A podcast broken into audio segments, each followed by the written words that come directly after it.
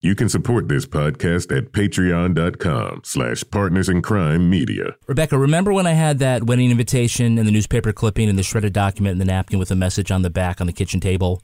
Yes. I wasn't planning a crime. I was trying to solve one. Oh, it makes sense. Dispatch by Breakout Games delivers all those things and more straight to your home, told through clues dispatched to you in the mail. The story draws you in to solve a crime over several months of interactive investigation. Satisfy your curious mind with 50% off your first delivery. Go to breakoutdispatch.com slash writers and use the code writers to subscribe today.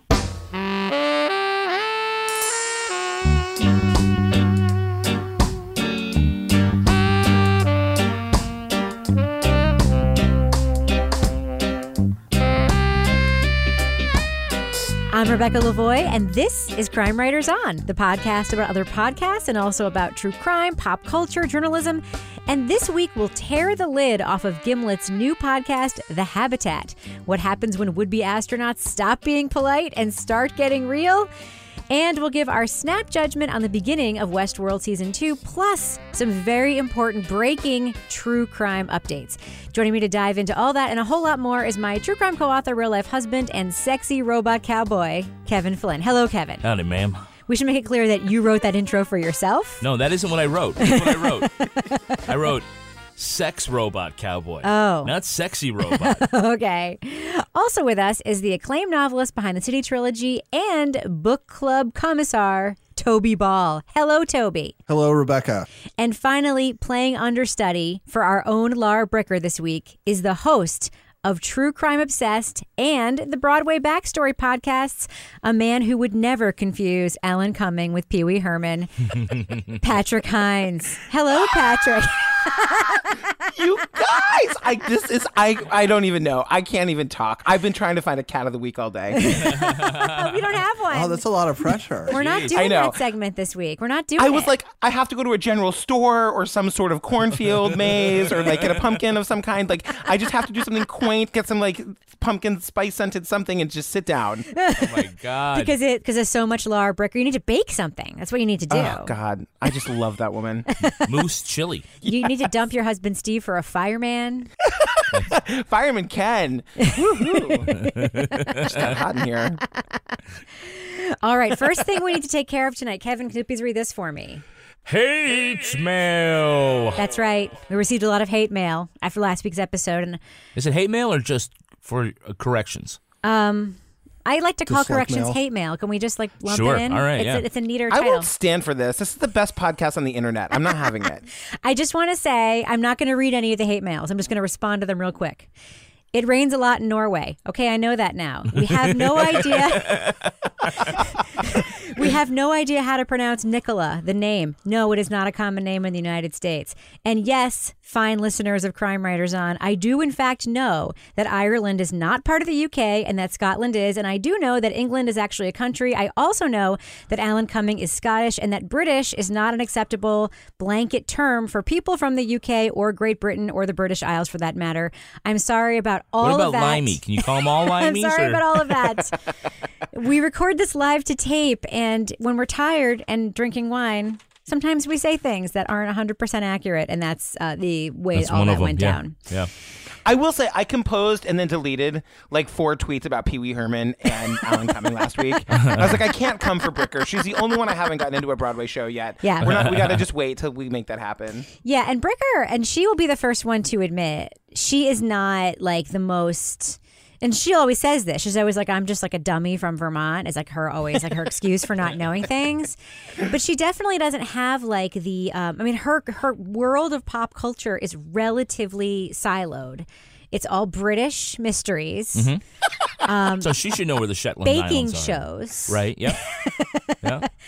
And I think that's where it ends. I'm not hundred, but Was oh, it the Wild Men of Alaska or oh whatever? yes, Wild Men of oh, oh, Bushmen. What was Alaska, it? bu- Bushmen of bush Alaska. people. Bush people. Whatever. If we were to lock Steve Tipton, my husband, and Lara Bricker in a room together, we'd probably never see either of them ever again.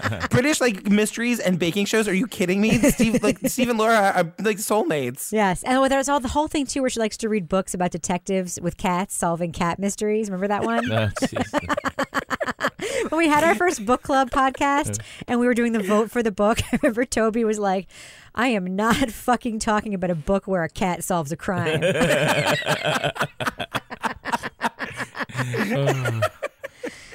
oh, so um, now well- he's the commissar. He can pick whatever he wants. Exactly. So before right. before we get to our deep content this week, there's one other thing I want to do. And Toby, I want to do it for you. Are you ready? Nice. Yes. All right, Kevin, can you please read this for me? Toby's boycotted podcast update. So, Toby, last week you and, and all of us talked about the new podcast, Death in Ice Valley. And your take on it was that it was, uh, I believe you said, seven minutes of content stretched into a full half hour episode of cut rate Enya music. with cut rate Enya backdrop. And then you uh, made it maybe tongue in cheek proposal that we could just recap for you the quick amount of content in future episodes of, of Death in Ice Valley over a soundtrack of cut rate Enya. I may have said that. Guess what, Toby Ball? It's about to happen. Here isn't it is.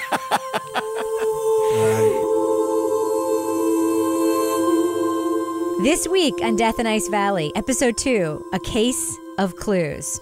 All right, it starts with that singing that Toby loves, and there's a lot of rain. Then the podcasters have decided on 1970 as being the year the body Isdal woman was found, not 1971 as described in the previous episode. Also, the two hosts pronounce Isdal differently from each other, so I feel a little bit better about that. Then there's more rain. Then we hear from a crime novelist for his take on the story. He tells us that in the U.S., no one is 100% sure who killed President Kennedy. So I'm sure Toby would love him as an expert on this What? podcast. Actually, there's some of us that are 100% sure. All right. Then Okay. he ties the Ice Valley woman at the same level in crime as the killing of Kennedy. He says it's the same level of mystery, and he suggests that Bergen is the right place to go to help solve this mystery. And we're like, duh, that's where we know the suitcases are. so then the novelist explains how the luggage could get left at a train station back in the 70s, and then we hear about those suitcases, which were checked in on November 3rd, six days before the body was found. Inside, the police found lots of stuff disguise stuff, wigs, glasses with no correction, lots of different expensive clothes with no labels on anything. That was a very interesting 10 minutes of the podcast that could have been condensed to about 90 seconds. Um, they also found a notebook full of codes and a plastic bag, which led them somewhere. Uh, needless to say, it was important, so of course they repeat all of that information from the last five minutes several times.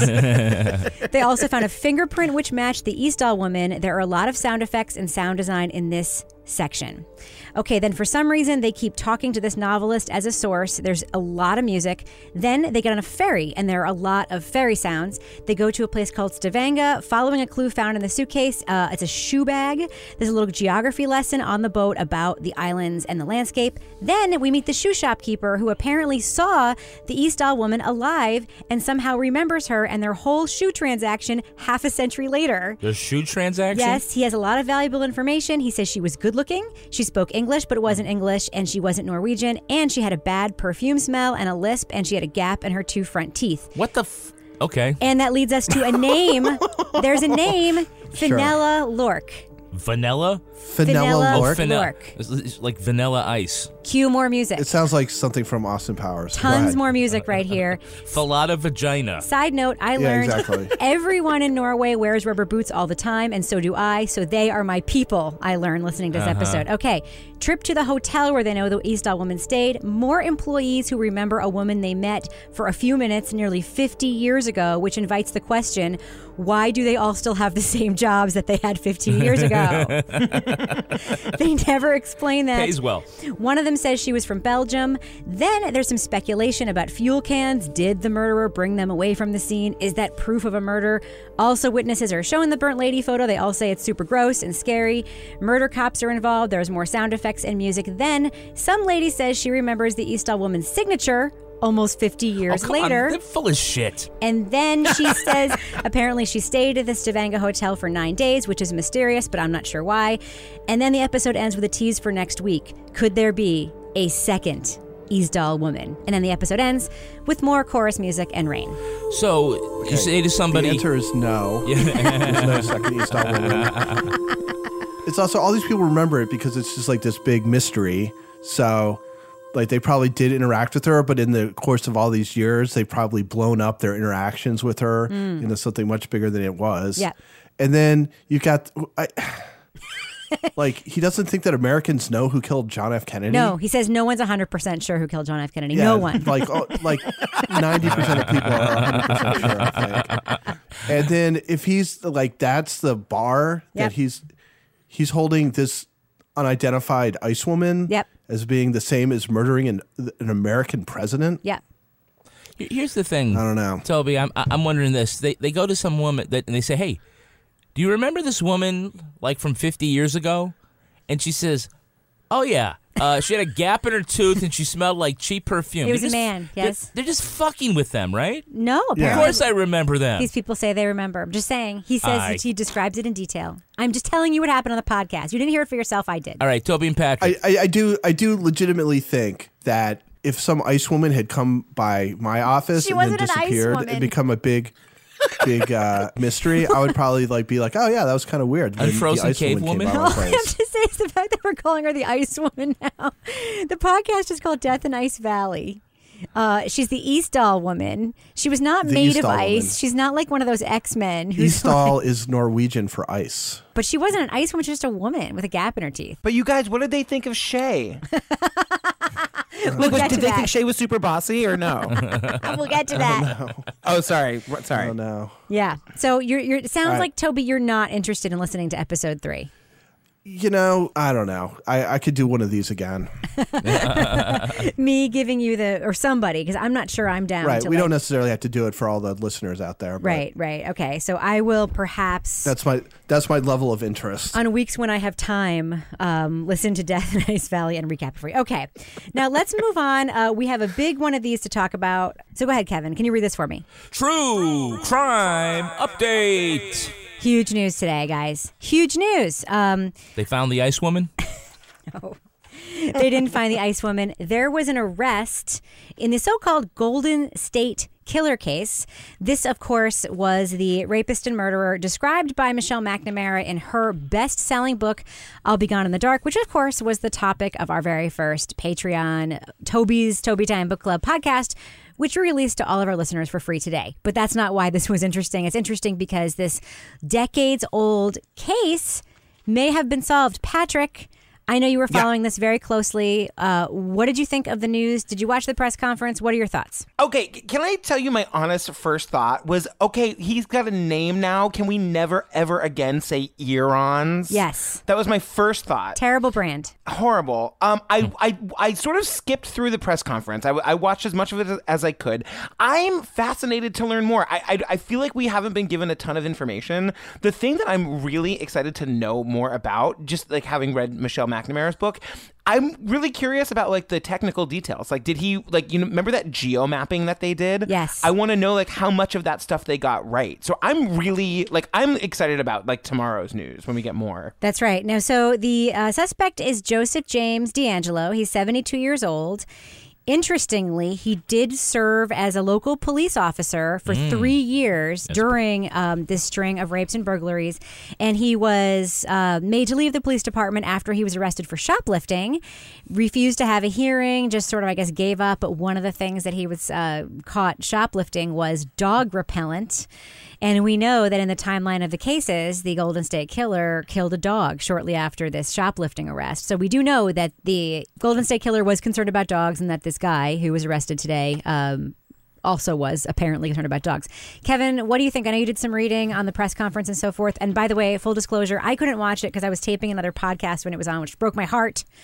So I asked you to look into it. What did you learn? Well, like you said, you know, this is one of those things, and it reminded me of In the Dark season one, where their their thesis statement is there are no such things as cold cases, just failed investigations. Yeah. And when it started with the Jacob Wetterling press conference, you know, she described a scene of of police officers patting themselves on the back. Yep. For we- you know, we never gave up after 30 years. It's been 30 years of long hard work, and there was some of that again. A lot of today. that. Now, I think it would be wrong to say if it were not for Michelle McNamara, there would never be an arrest in this case. Um, I think you know sh- she definitely can be credited for bringing public attention to this again And pressure. and pressure and you know i think that her investigative work was certainly i think will it'll bear out that there were some contributions uh, made to it even if the police don't say they are but you know the police officers were working in on this and you know to what extent could be argued Real question. Yeah. Have you ever heard in a press conference, police or law enforcement of any kind give credit to an investigative reporter or journalist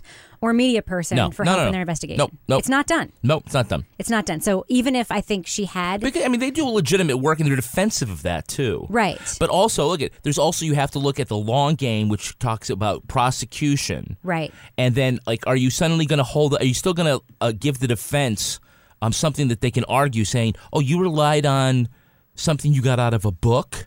To, Right. to find to you know to frame my client, I or mean, maybe one some of the that cops, too. but maybe one of the cops she was talking to with whom she shared information, like Yeah. spread it around the investigative team. Yeah. We don't know. What was the break? Like, why was the arrest made when it was made? Like, what what broke it DNA. open?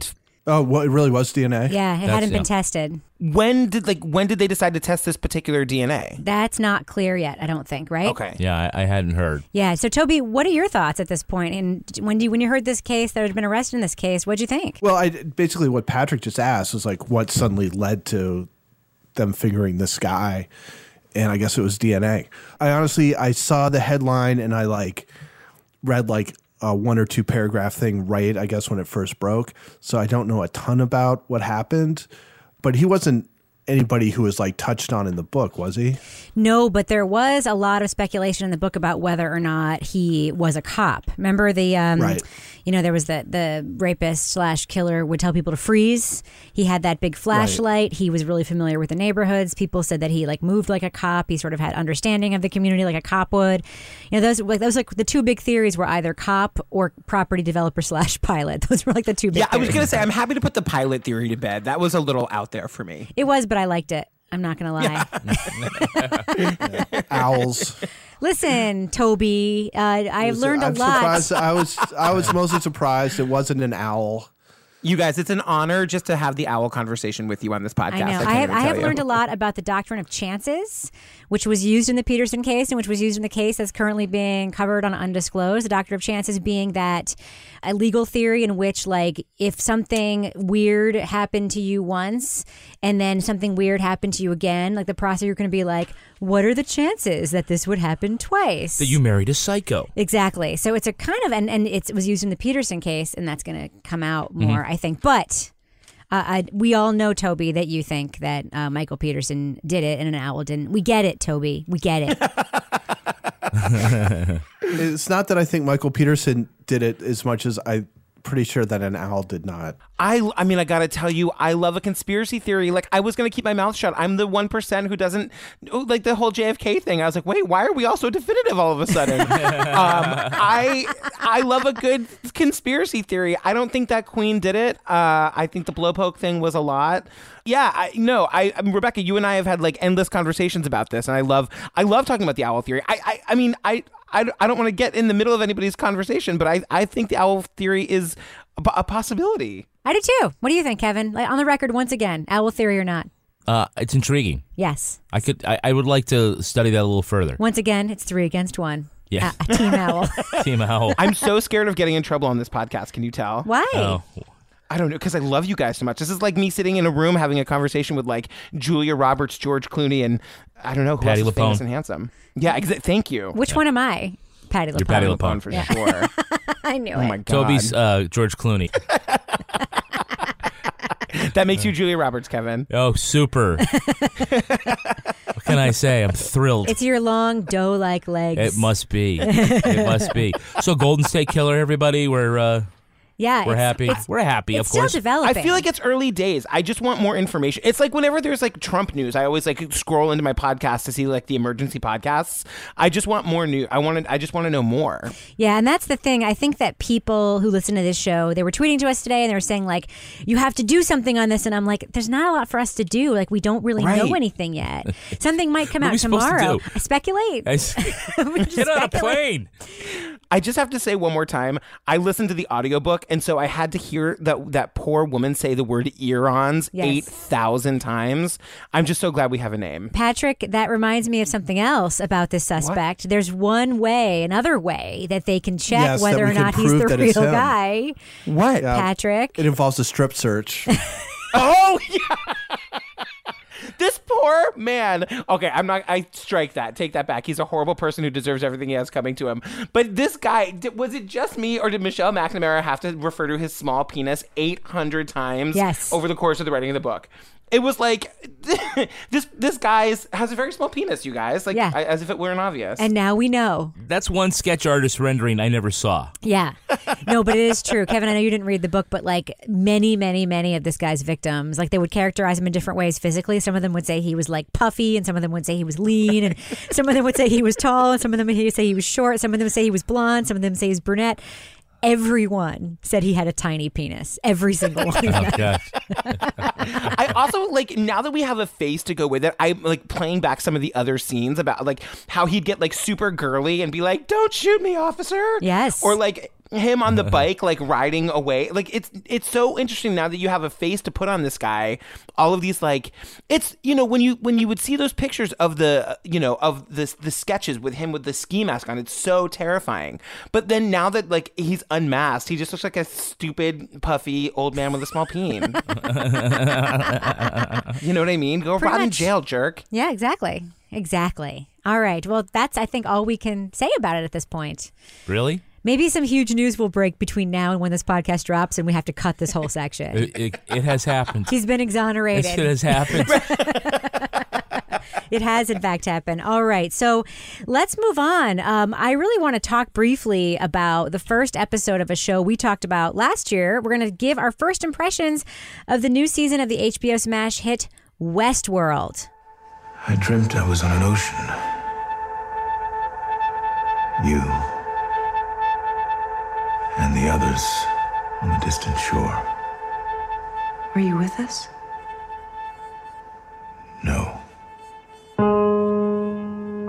What's it mean? dreams don't mean anything, Dolores. That answer doesn't seem to satisfy you. Because it's not completely honest. In 2016, when season one finished, we talked about Westworld's themes of free will, the God complex, unreliable timelines, man's inhumanity, and the power of storytelling. And we talked about a lot of robot sex. Last week, the HBO series returned, and we got to see the aftermath of the robot revolution, and that Delos Incorporated has at least five more parks for us to explore. All right. So, Patrick, you were Yeah. kind enough to watch the season premiere of season two of Westworld for us, but you've never seen the show before. So, Patrick, with no context, do you have questions for us about what you saw in Westworld or observations that you would like to share? Well, okay, so I'm not like I mean I live in the world, so I, I've heard people talk about it. I've seen stuff about this on Facebook, but like.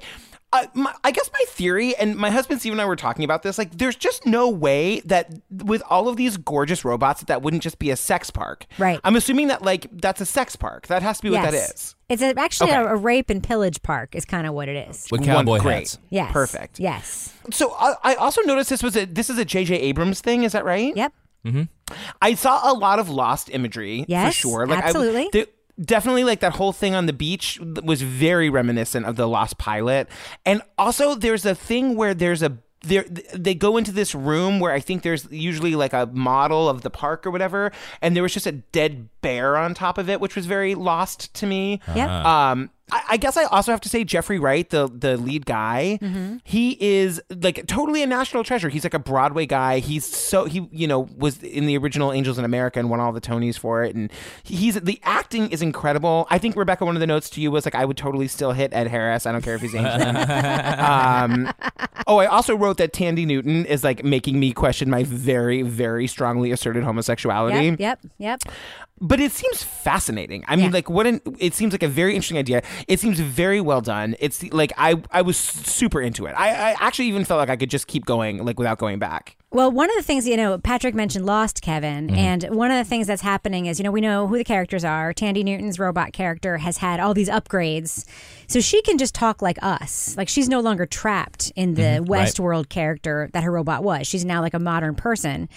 But Dolores, even though she's had this evolution around her rebellion, still talks in riddles like one of the enlightened people from the others in Lost. And I find Dolores talking in riddles kind of infuriating. What do you think?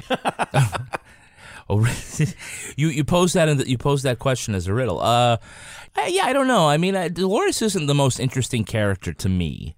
You know, I, I'm really intrigued by Bernard. Yep. You know, kind of modern day Pinocchio.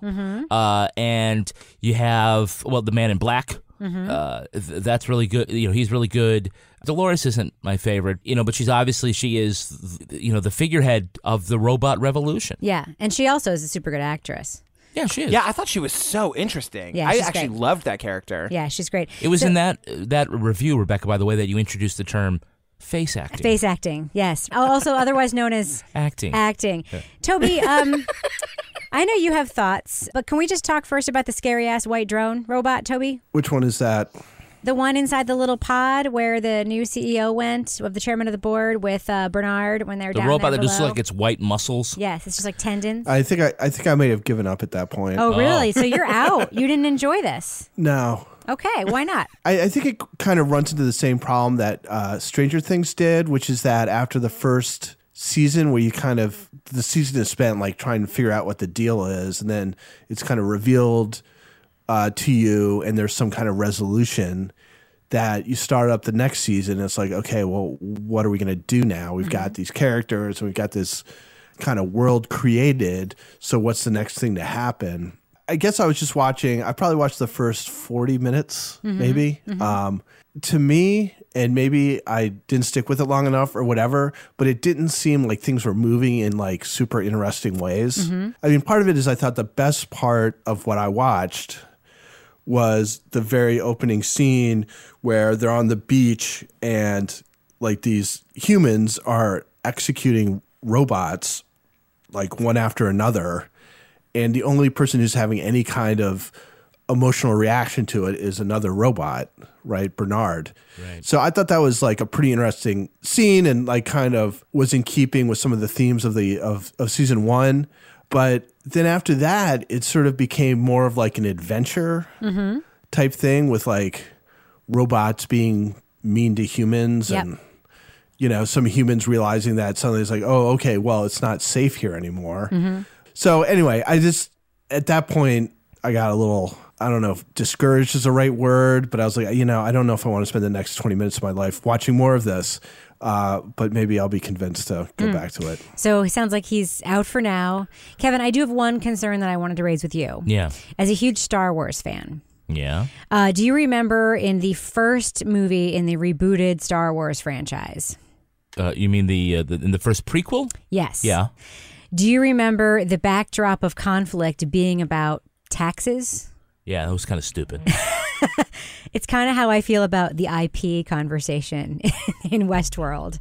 The idea that there's like this a corporate IP battle and this like corporate intrigue. I think that's I think that's kind of a MacGuffin. I think it's just an idea. It's it's something there to to to add some stakes. Yeah. To why this is important to to keep these robots going and keep this park together. yeah. but that's the best you can come up with Yeah, I it's mean, exactly the Well, same. what else do they have? you're spending millions of dollars on this It's literally the same thing they did in Jurassic Park and all the movies. Was that like this is an important and a valuable invention that we have to preserve? So even though it, it kills people, let's like make sure that you know what I mean. It's the same exact Well, see, thing. you want us, we want the viewers to value the quote unquote life and quote unquote soul Yep. in the robots. Yes. But uh, the value system of the bad guys, i.e., Delos, International, whatever they are, they're not in it for the battle of the soul Right. and, and humanity of the robots. You have to give them something else to motivate them to Intellectual understand. property is the thing. And what? Yeah, money, right. money, and that's that's what that is. They're all they're all money bags. Uh, Patrick, I have a question for you. You sent me a note that I want to just follow up on.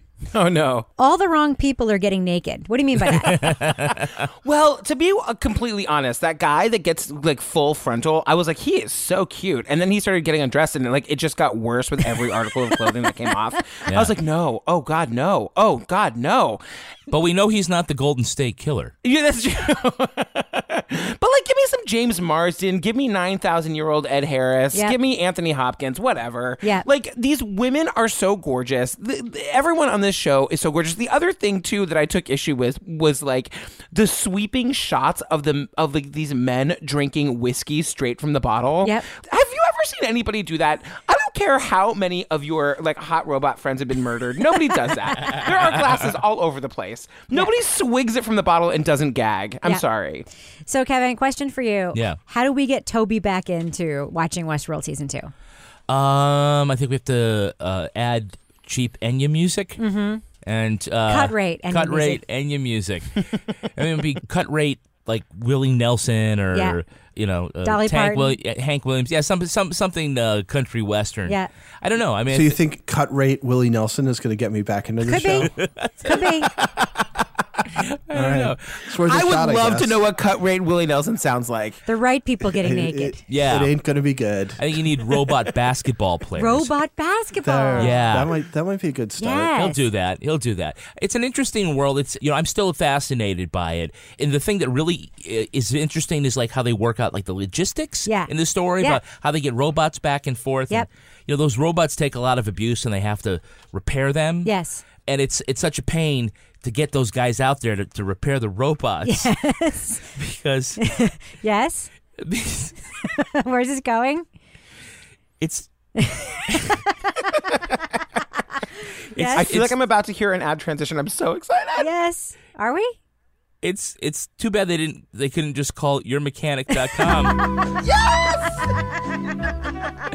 Oh my god, this is so exciting. And Patrick, I don't know why you're you're so excited. I know you don't have a car. Yes. But if you did, can you imagine what a pain it would be to have to sit around the garage, take time off from work just to get your oil changed or your tires rotated? Dude, you don't you don't need a car to need a mechanic. Truer words were never spoken. Toby. Oh, my goodness. well, let's talk about this service called yourmechanic.com. Yes, they send the let's. mechanic right to your home or your office, and they'll take care of whatever needs you have. You need an oil change, you want new wiper blades, do you have uh, you need um, you know, brakes repaired? Yep. They will do that. Your mechanic will give you a quote right up front. Yes. And that is the actual price Excellent. you pay. And they'll even show you what, you know, it could cost you if you went repair someplace else. So you have some comparison. And they'll back up their service with a 12,000 mile, 12 month warranty. Plus, if you want, they'll give you full background checks on their mechanics. So you Ah, can see their that's good. professional references. Yep. So, folks, if your car won't start, you got the check engine light on, maybe you need a brake job, what you do is call today to schedule your appointment at yourmechanic.com slash crime. Crime. And a mechanic will come to your home or office, and for a limited time, you can get $20 off your first service. So that's yourmechanic.com slash crime. Or you can call 1-800-701-6230 for $20 off your first service, yourmechanic.com slash crime. Crime. what else you got, Kevin? Well, when it comes to buying wine, most of our choices are just made out of habit, right? You know, you get uh, that label again and that kind of one, and I liked a Merlot, so I'm going to get a Merlot again, and it's kind of hard to like mix it up. So why go sideways when you can go with First Oh. Leaf? Ooh. First Leaf is the new online wine club that's putting a stop to boring wine buying, and it uses your own reviews hmm. to make personalized wine selections to match your tastes. Now, Lara Bricker is very upset that she can't be here to talk about First Leaf. I bet. But we've done this. You basically start by going online and you answer three quick questions about your wine drinking preferences. And and then they're going to start you off with an introductory three wine pack. And those bottles usually go for like 20 bucks a piece. It's just $5 each. Very fine wine. Mm-hmm.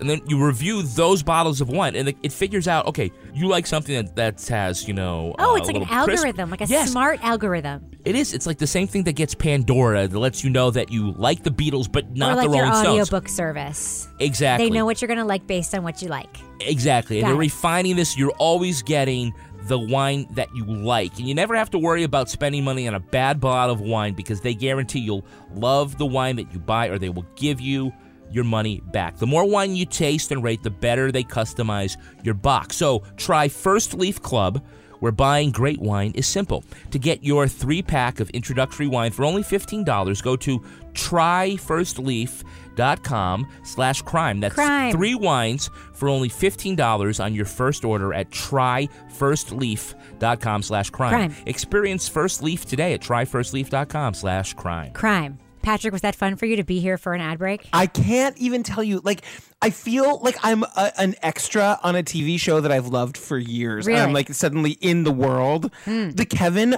like commercial transition. Are you kidding me? This is this is all of this is amazing. It's very exciting for you, huh? I the will say the vapors. other thing that's a little hard to get used to is um hearing this pre like the sound effects. So when he says things like true crime update and there's no echo, I have to just do it with my own ears. And, Yes. but I'm making it happen. It's a, this is all incredible. That's okay. It's a very it's a peek behind the curtain. And now you know how much sophisticated post production goes into this podcast. right. Meanwhile, I can't figure out how to turn down my gain. I don't even know how many knobs my my microphone has. Oh, God. Get a hold it's your going great, guys. Here we go. Moving on, Gimlet's new hit podcast, The Habitat. This series follows six volunteers simulating a Mars mission by being cooped up together in one small dome shaped shelter for a year. This is absolutely the weirdest landscape I've ever seen. This is one of the few places on Earth that you can get pretty close to actually physically being on Mars without being on Mars. We're so damn close to that dream now, we can almost taste it. Soon, maybe very soon, we could be sending the first humans to Mars. But before we take some people and send them hurtling through space to a desolate planet where they'll have only each other for company, we need to know will they survive the trip? And will they survive each other? The would be astronauts are not conducting scientific studies. They are the test subjects in seeing, quite frankly, whether they would get on each other's nerves if sent to a new planet.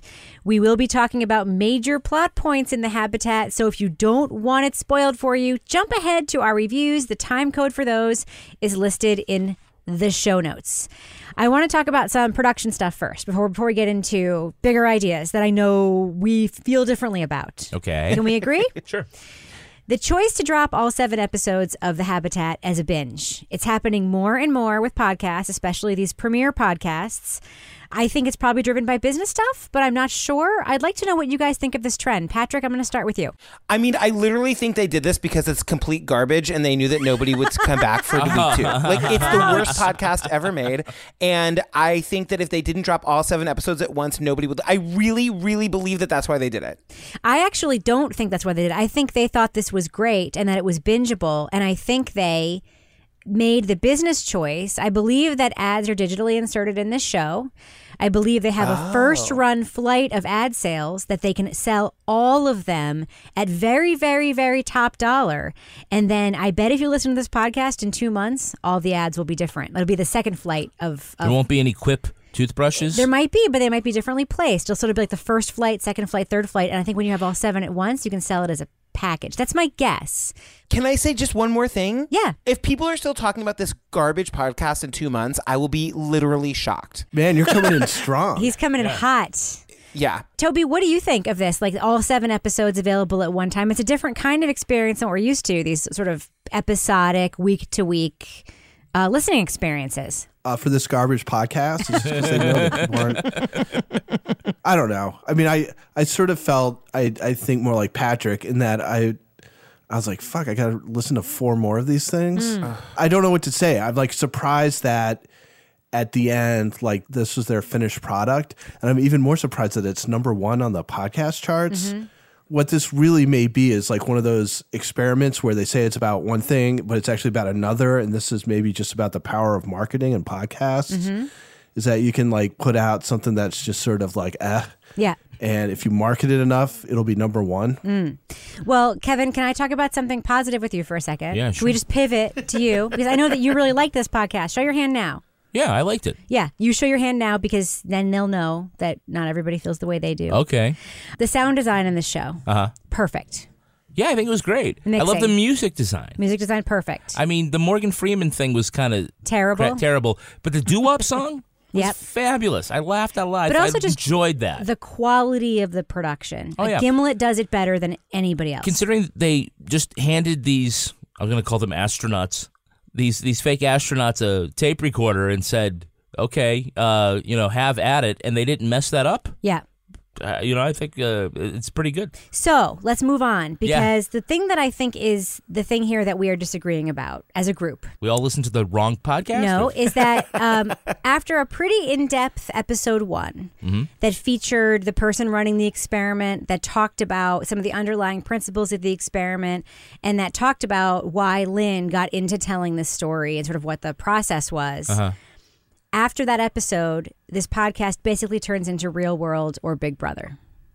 yeah, Yeah, and so here's the thing. Like I'm a huge Survivor fan, but I love Survivor because I love the drama. My husband made th this great point that I thought was really accurate, which was they had a choice. They could have made a really interesting science podcast or they mm-hmm. could have gone for a podcast that was about human drama and there was and I'm sorry not to steal Kevin's line that I love the most more than anything in the world, but like there's ju- there was just no there there on that on that front. Right. Like remember at the end of the podcast when we go back to the scientist and she's telling us about all like the saliva samples and all of the urine samples and all of mhm. the hair samples.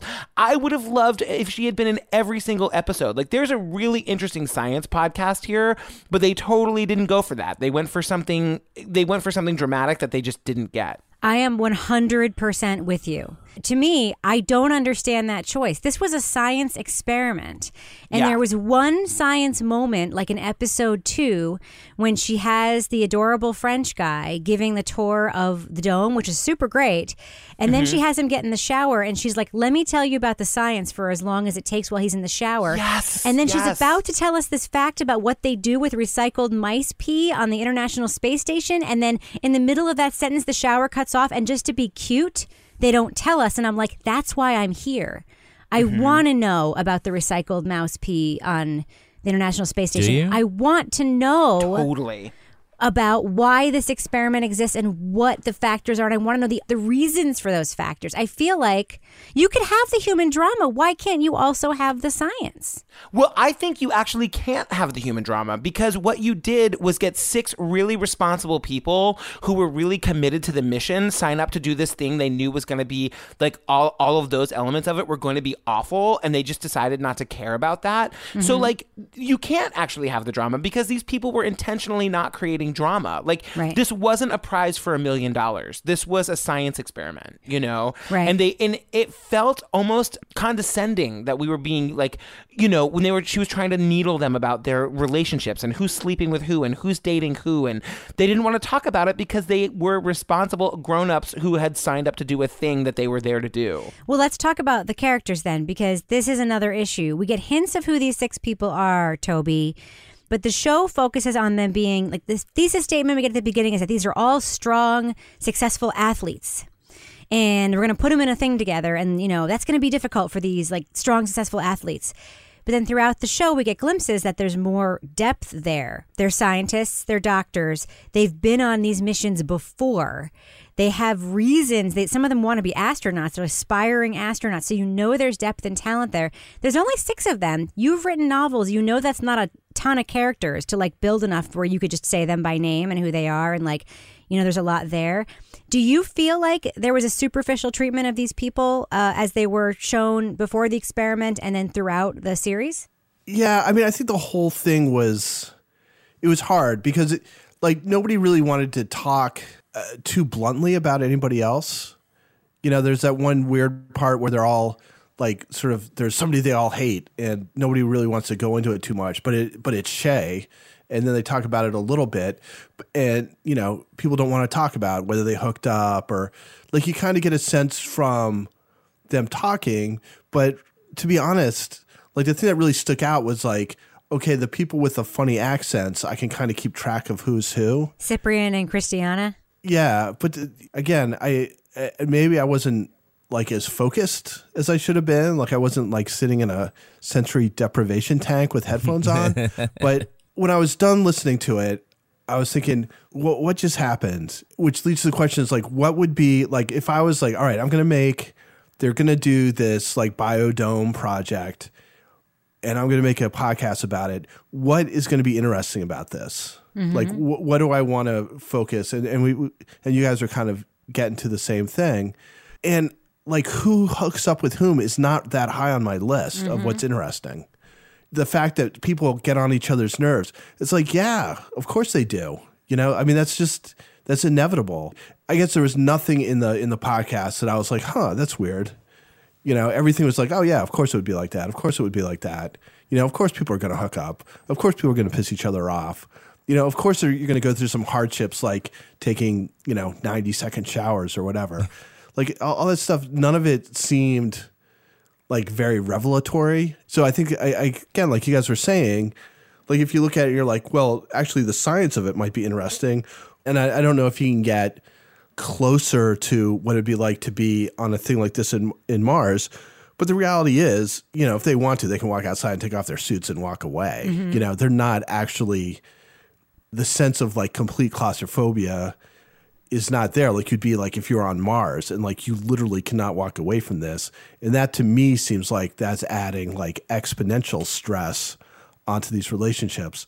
I think the closest they got to being more than that and, tra- and talking about i mean because the experiment really i mean she does lay it out that there is data they're collecting samples they're doing all this stuff with the people but there is also the psychological experiment i think that the one that the show chose to focus on the the getting along the potential romances I don't think that was the right choice. I think it got the closest to being the right choice when they did the episode about Cyprien finding out about the news from Paris.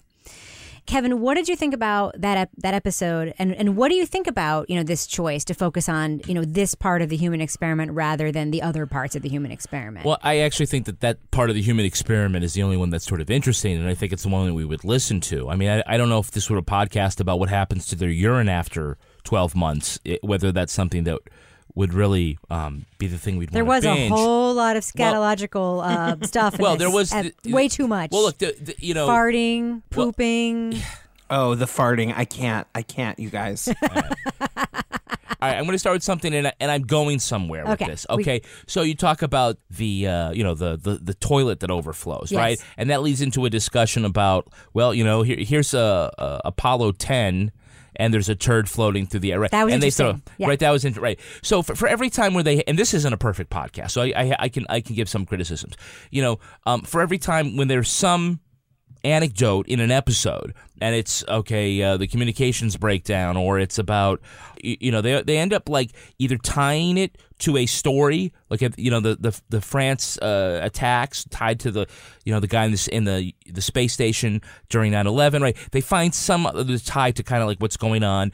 And then on occasion they talk to people from the lab or whatever that you would call the you know ground control you know one of the psychologists or whatever and have them comment on that. Now, I think that they if they had done more of that and made those people more of the the discussion to give the play by play about what do you think is happening Mm-hmm. Right. with this. You might feel a little bit more like the drama or lack of drama is more interesting Right, to you right. than just sort of uh, being an audio diary Right. of uh, my year in a tiny house. Right.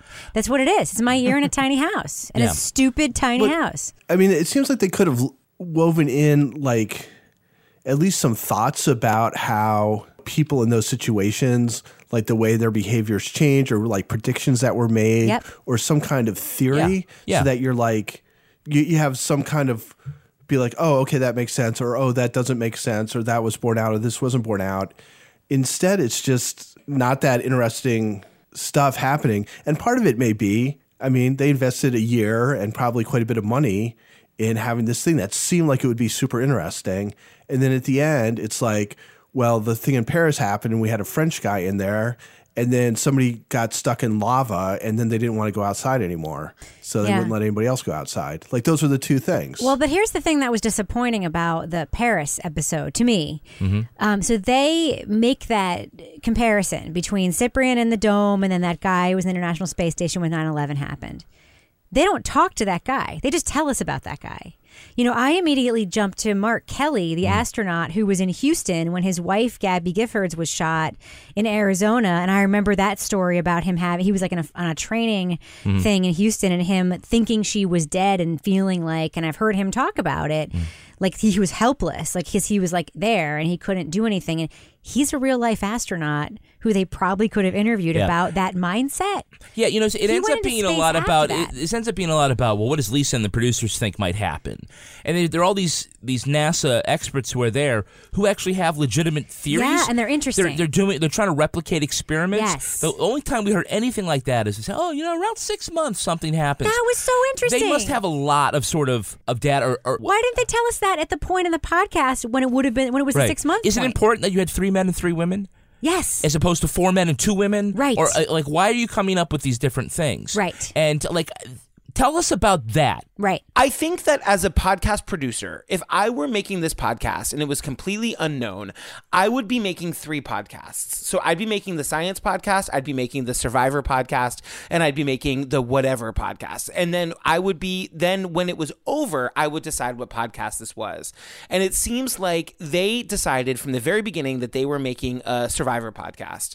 And so, yes, I, th- that's what I think. I think that all of that is missing. All of the, there was no, there was nothing there with the interpersonal stuff. And, but they then hadn't done any of those interviews along the way with the scientists, with the NASA, with the actual people that could tell us, like, what are you learning from this? I think one, one of my favorite parts of this podcast was at the end, we learned that they just, they're just starting this all over again Yeah. where there's the guy who's talking about how he's expecting to make six or five new best friends. And it's like, oh, we just happen to record this one, but they're doing this over and over and over again.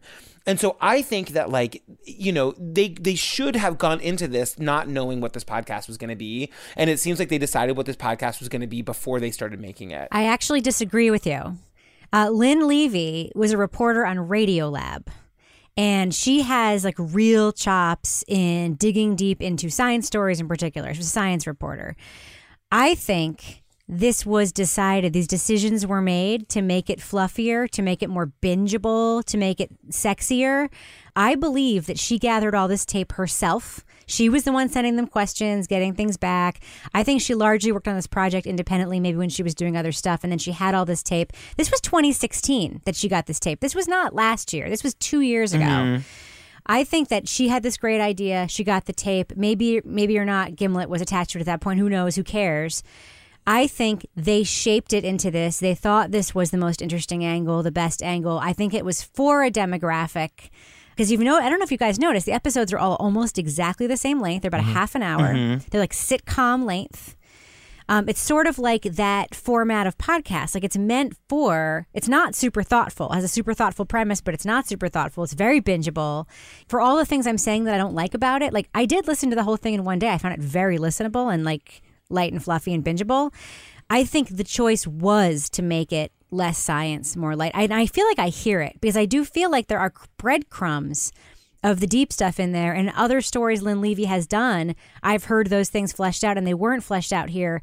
And I feel like what we were left with was the decisions that were made by whoever was overseeing it. One of the things I love about Gimlet is that they take chances and they fail. You know, I think that like there's so many. I don't always agree with the shows that they cancel. I love that they make.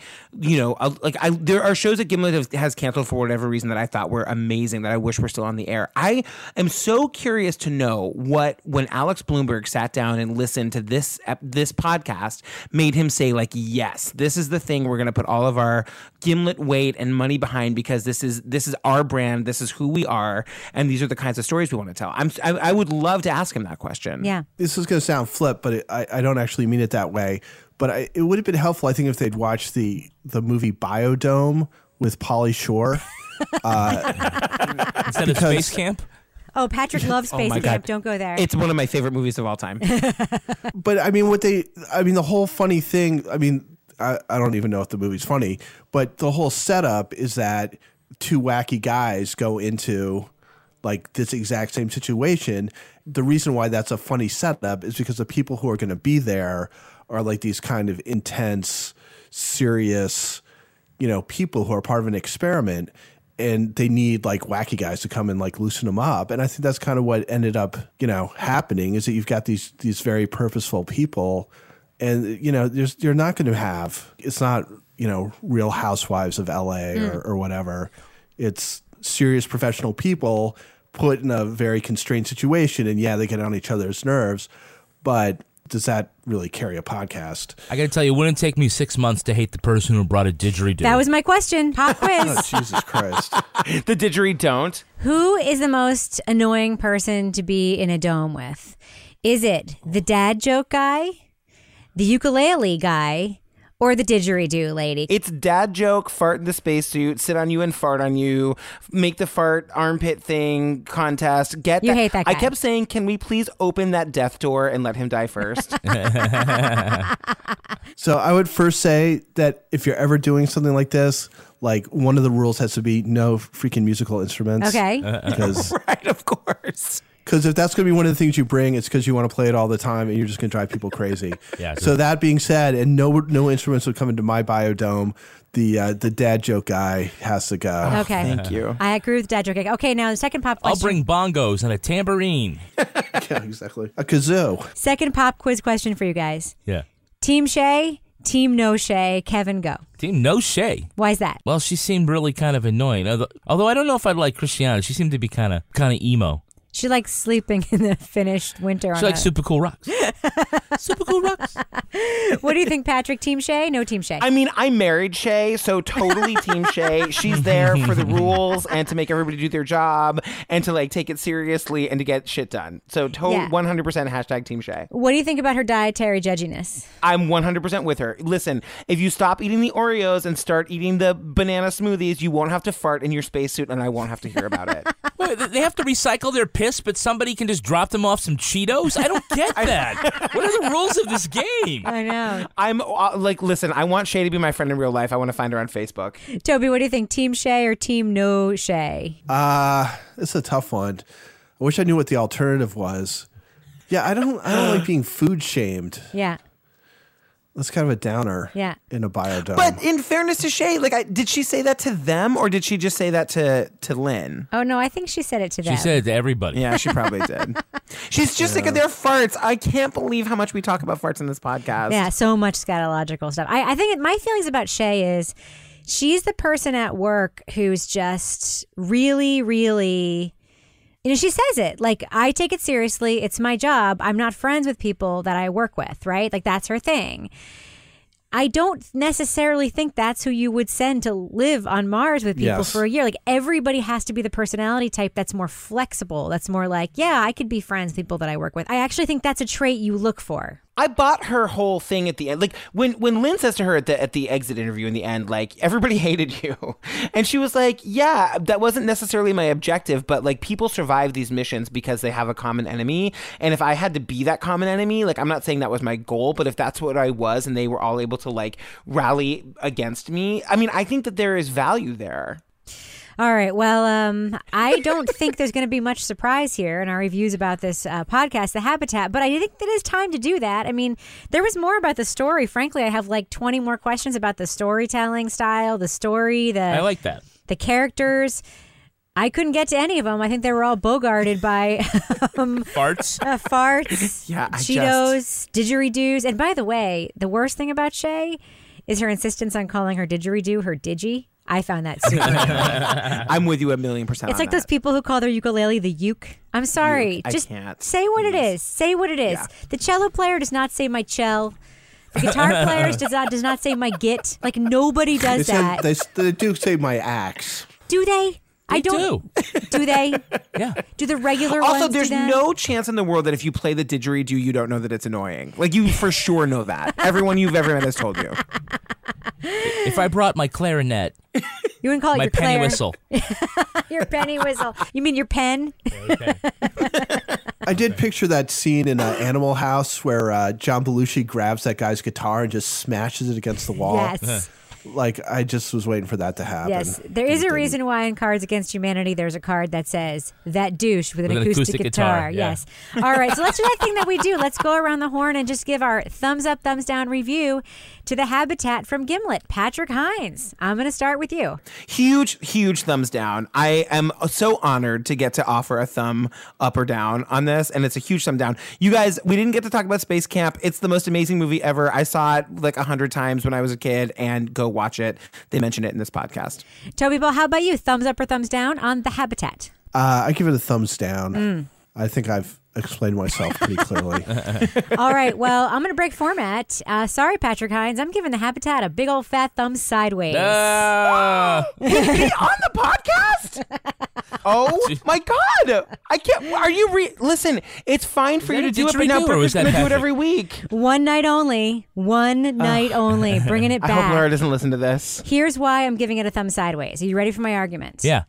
I enjoyed listening to these podcasts. I enjoyed the experience of listening to it. I binged it all in one day and I was able to listen to it and I wanted to hear the next episode and I listened to the next episode. When it was all said and done, that is when my hate for it set in, my dissatisfaction, my upset with the product and the process and whatever it was that went into it. But I can't, in good conscience, give a podcast I enjoyed listening to episode by episode a straight up thumbs down. I can't. I think about it like a TV show that has lost its luster, but yet I still keep watching. And I'm going to make an, a, a comparison here. Kevin and I watched the show Unreal on Lifetime.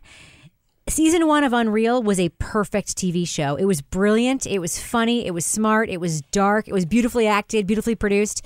Season two was a train wreck. Season three continues to be a train wreck. We are still watching that damn show because it's fun to watch. and this podcast is like that for me. It's like Modern Family. It's still in our DVR after 74 years. It's not even good, yet we still watch it. That's how I feel about The Habitat. It is a big old fat thumb sideways. How about you, Kevin? Uh, I'm a, I'm a thumbs up. I I agree with you. This is like uh, the dehydrated peaches that they've been eating. it's got some flavor. It's got nutrition. Uh, not maybe not a lot of substance. Yeah, yeah. Um, I liked it. I liked the storytelling very much. It's questionable whether or not in the end we learn what the moral of the story was Or learned anything? or learned anything. What Um, happens to the mouse pee on the International Space Station? I, it's probably best that we don't know. But in the end, I kind of thought this was it, it was uh, it was a good binge. Hey, you got six people crammed into a small space, and at the end, all these people come out of this little small space, and that reminds me, it's almost Mother's Day, and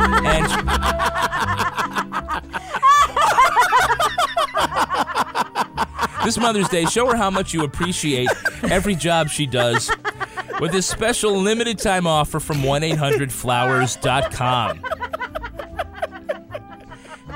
So look at That was we the have best one ever, Kevin. That was so good. so right now ahead of the Mother's Day rush, this is what 1-800-Flowers is going to do for our listeners. You can get 24 multicolored roses for $24. That's just a dollar per rose. And they've got great roses that come in a, a variety, a rainbow of colors, all guaranteed to show up fresh. They're picked from premier farms and shipped overnight to ensure freshness. It's a really, really an amazing offer. But you have to hurry up because it, it, it expires soon. You just pick your delivery date, and 1 800 Flowers will handle the rest. So, to order 24 stunning multicolored roses for only $29, go to 1 800flowers.com, click the radio icon, and enter code CRIME. That's 1 800flowers.com, code CRIME. Crime. What else you got, Kevin? Well, can you imagine what the laundry must have been like when they left that habitat? Full of farts? Full of farts, yeah. no. One of the first things that you'd want to do, I think, is to get some clean socks. Yes. And that's why you would hurry up and order socks from Bombas. Good idea. They should do that. Yes. Bombas are the most comfortable socks in the history of feet. I mean, how often do you think about your socks? Uh, all the time. Look ah, them right. Bombas socks! Look at that! Oh, those are great. I'm a fan of this product. Put your foot up here. Put it so I can see. Okay. See this right here? Yes. This is the built-in blister tab. Love that. My favorite, it's my favorite feature besides the arch support. Yeah, here it is. It's squishy right here. It has Yep. the stay-up technology. And look at this. You notice this? There's no toe. No toe seam. It's seamless. Yep. They've got so many colors and patterns and styles. Bombas looks great at the gym or the office, the habitat, The closet. the closet, any place that you want to go. Bombas are what your feet daydream about. I don't know if feet could daydream, but they do. Remember, for every like Bomb- well, for every Bombas purchase that you make, Bombas donates a pair to somebody in need, and they've don- donated over seven million pairs of socks. So That's keep great. cool, keep comfortable, keep contributing with the best socks in the history of feet. Bombas. Buy your new socks at bombas.com/crime Crime. and get 20% off your first purchase. That's B-O-M-B-A-S dot com slash crime for 20% off. Bombas.com slash crime. Now it's time for our favorite part of this podcast, a little something I like to call, Patrick, want to say it with me? The crime Crime of, of the week. Chunk chunk. I feel like we're doing like a make-a-wish for like some kid. I'm for sure gonna die tonight. That's absolutely oh gonna happen. So this is this is the best thing ever. Do you feel altru- altruistic? Yeah, it's like we we send Patrick a T-shirt and say, "Hey, little buddy." You spend one minute editing it. I'm you, you just email the sound file to me. Nobody else ever hears it. You're like the Brady's buddies. Totally. Okay. All right. Well, I'm just gonna say we used to do that when I was in TV. We would do the thing we call the magic microphone, like when somebody's like really bugging you to like get on camera, and I and the camera guy would just turn, the, we'd hold the microphone, and we wouldn't be recording it, and they would just, oh, it's so great. They walk away. a magic microphone. Ah. That would totally work for me, by the way. There is a serious crime wave in New Zealand, and it's been caused by a shortage of avocados. Mm. The shortage has created a black market for the savory green fruit. Avocados have been poached from the tree and are being sold to takers on Facebook. It's hard to be the owner of an avocado tree in New Zealand because you're constantly fighting off thieves. An Auckland couple had 200 avocados stolen in November and then spotted more suspicious activity last week. How do they know they took 200? Uh, Did they count them before and then count it them was after? Avocado inventory. Yeah. They say two older men were striking the branches of their avocado trees with a long pole. The owner confronted the pair, took the 12 foot pole, and called the police. Now we know that's not the Golden State Killer. That's when the two men escaped, riding off on a mobility scooter. A mobility scooter. Police are trying to identify the men in their 60s using surveillance video and fingerprints from the pole. So here's my question for you, panel. These avocado thieves are obviously some bad hombres. What is next on their mobility scooter crime spree? Patrick Hinds, I'm going to start with you. Well, I first just want to say that this is one of those things where it, it's an international couple, so they're referred to as partners. I was like, yes, gays. um, on God, the next thing I I don't know. I just have this like image in my head of this caper of like one man, like the two guys on the on the scooter, and they're running away and one falls off and he's running trying to catch up and get onto the scooter i don't know i don't have a whole Hill. lot of experience with mobility scooters except for that my four-year-old loves them when she sees them in grocery stores All right. Well, Toby Ball, what do you think is going to be next on these two men's mobility scooter crime spree? I, I would guess somebody's Didge. Kevin, what about you? What's next for these two older gentlemen on their mobility scooter crime spree? Uh, I think they're going to do some Tokyo Drift style racing. I think they're going to be uh, poaching some cilantro and some Tomatoes? garlic and some tomatoes, perhaps to make some mobility scooter guacamole. I don't know, guys. That was some low hanging fruit. Yeah, like like those avocados. See what I did there? I'm traumatized by like the amount of avocado we've had to deal with this season on Queer Eye. It's just been a lot. and hot dogs randomly. Hot dogs? That tracks. There's a Queer Eye hot dog joke in there somewhere. I just I can't find it right now. I don't think that old school Queer Eye would have ever showcased hot dogs. I'm just going to say that. now, Patrick Hinds, this is when Lara Bricker usually gives us her cat of the week. Is there anything else that you would like to pimp instead of a cat? It's you can plug away, Patrick. Just go ahead and do it. You guys, I make 800 podcasts. So um, we, I have a new podcast called My So-Called Podcast, which is all about my so-called life. I make a true crime comedy podcast called True Crime Obsessed. We know. Uh, that's really It's the fun and funny. Yeah, and and uh, I make a, a documentary style Broadway podcast called Broadway Backstory that just lost a Webby Award. so you can you know check them all out. Well, Patrick Hinds, people want to find you online, maybe reach out to you and find out how they can listen to your many podcasts or learn more, as I would recommend they do, about your amazing husband, Steve. How can they Oh, he's find so you? handsome. You can find me on Twitter at Patrick Hinds. It's H I N D for David, S for Sam. Uh, you can find me on Instagram at Patrick Hinds underscore, or you can check out truecrimeobsessed.com for uh, my other true crime podcast. And Toby Ball, if people want to reach out to you and uh, maybe berate you for not coming in as strong as Patrick Hinds did on your hatred of the habitat, how can they find you on Twitter? Well, first, I, I, I do want to make a plug for uh, for Patrick's Broadway backstory two part series on Hamilton, which Oh, uh, thank you. is one of my favorite you know pieces of podcast work. Uh, it's it's super interesting. The theater is not like in my wheelhouse, Really? But we listened to it going down to New York City when uh, Patrick got my daughter, and my wife, tickets to go and see Hamilton. Don't tell people, Patrick, and get tickets to see Hamilton, Toby. It's like finding out you have avocados in uh, in New Zealand. It's really it's a, it's a fascinating story, uh, and it's really well put together. That's great. When is that going to come out?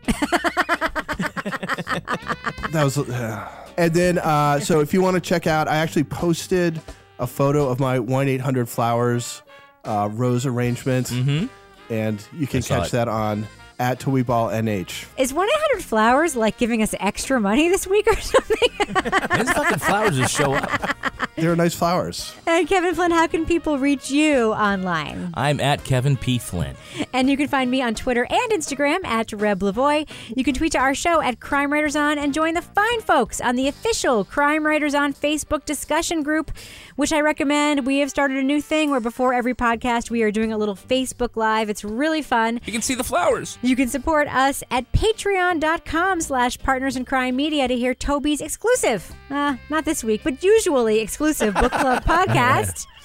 And also some more extra content. And for other exclusive ad free content, including ad free versions of These Are Their Stories, the Law and Order podcast that drop a week early, And Married with Podcast. our spin-off show Married with Podcast, go to stitcherpremium.com slash crime. Kevin, can you just like for a second say this week's episode of These Are Their Stories, a Law and Order podcast, it's worth a listen for fans of this podcast. Would you not say that it is? Uh, I would say that uh, the the voice of the guest might sound recognizable. I would say that our listeners won't. Be disappointed. Exactly. All right, go to our website to sign up for our newsletter. Our theme song was performed by Rocksteady Freddy and the New York Ska Jazz Ensemble, and this show was recorded in the Yoga Loft above the Bodega in Bay St. Louis, Mississippi studio, formerly known as Studio C, the closet in our basement where no one better fucking try to play a ukulele, harmonica, or didgeridoo. But they can fart. but on behalf of all the crime writers, thanks so much for listening. We will catch you later. Later. Cue the music. You turn him up just a little bit. Toby. Ooh. It's just Toby. Just Toby. Yeah. Toby's low. You got to stop. You got to. Your pronouns are killing me. So There's him. Two hymns. I know it's usually a him and a her. All right. Okay. We're still a him and a her. Are you ready, Toby?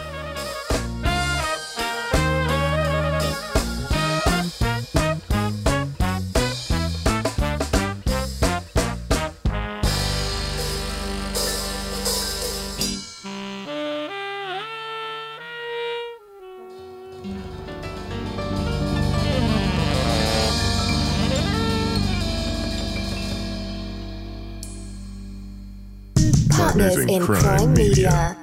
Meet Namely, the all in one HR, payroll, and benefit software employees love to use. Clock in, schedule vacation, and more from your desk or on the go. Plus, use the social feed to share company news and give shout outs for a job well done.